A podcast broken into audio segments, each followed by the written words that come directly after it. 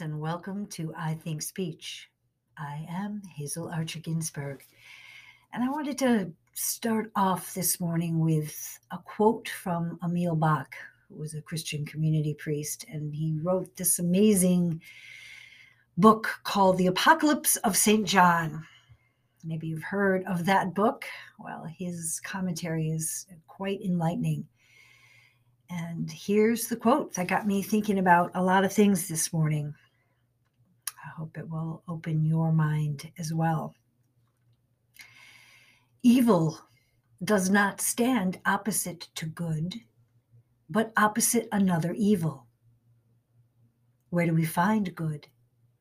We find it as the golden mean, the balance between the extremes of the two adversaries. That is why the archangel Michael is often represented with the scales in his hand. The formula of the golden mean is the key to the mysteries of morality. We must be, quote, served by Lucifer.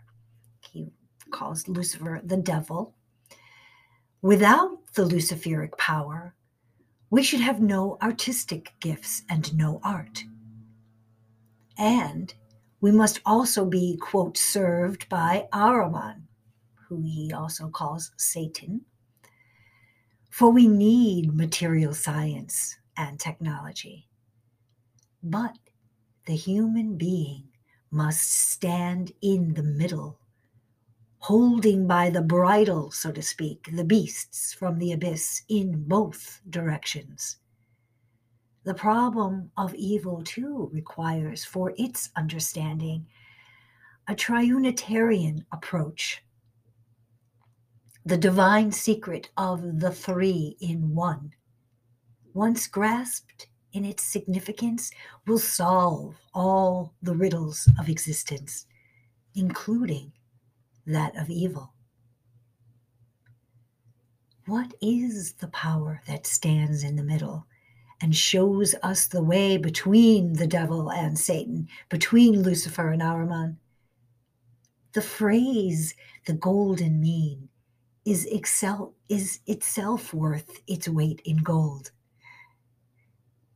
In the middle is the Son of the Spirit, the golden heart of the world, Christ Himself.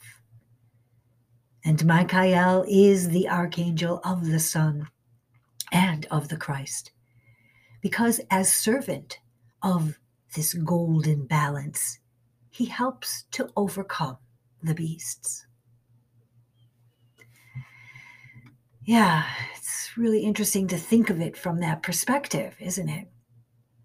How we have these these forces in our lives for a reason You know, we are people are always asking this question why is there quote evil in the world well it's to goad us it's to it's to help us to to find that balance and we we have this this help from michael to find that that place of christ that middle path within ourselves so yeah i was thinking about this this morning and this was uh, a couple days ago on the the eve of daylight saving time which is I mean, I won't go into that rant right now of how bizarre and ridiculous that really is, and who who does that truly serve. But I'm I'm standing there in this this twilight of a gray dawn, right there at the great inland sea, as I often do. And I was greeted by a very fine white mist spreading across the brown stubble stalks of white wild grasses just kind of hovering there like a like an undulating blanket. Thinking about how the goddess Natura is resting, rocking in her dark womb the seeds of future growth. She rests also in our souls, where we hold the seed of our future self. What the forthcoming will bring seems covered by the darkening, Yet, if we dare to look into the dark, we see evidenced in the swirling mists a purposeful pulsing. Ah, in these, these longer nights, our spiritual seeds seek to be nurtured, unbound, and cherished. Banking our inner light, we belong to ourselves.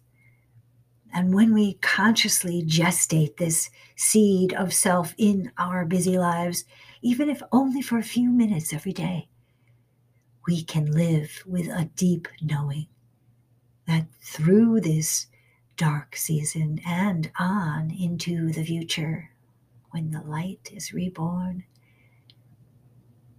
but now we can be in that shrouded darkness of this time and greet our becoming.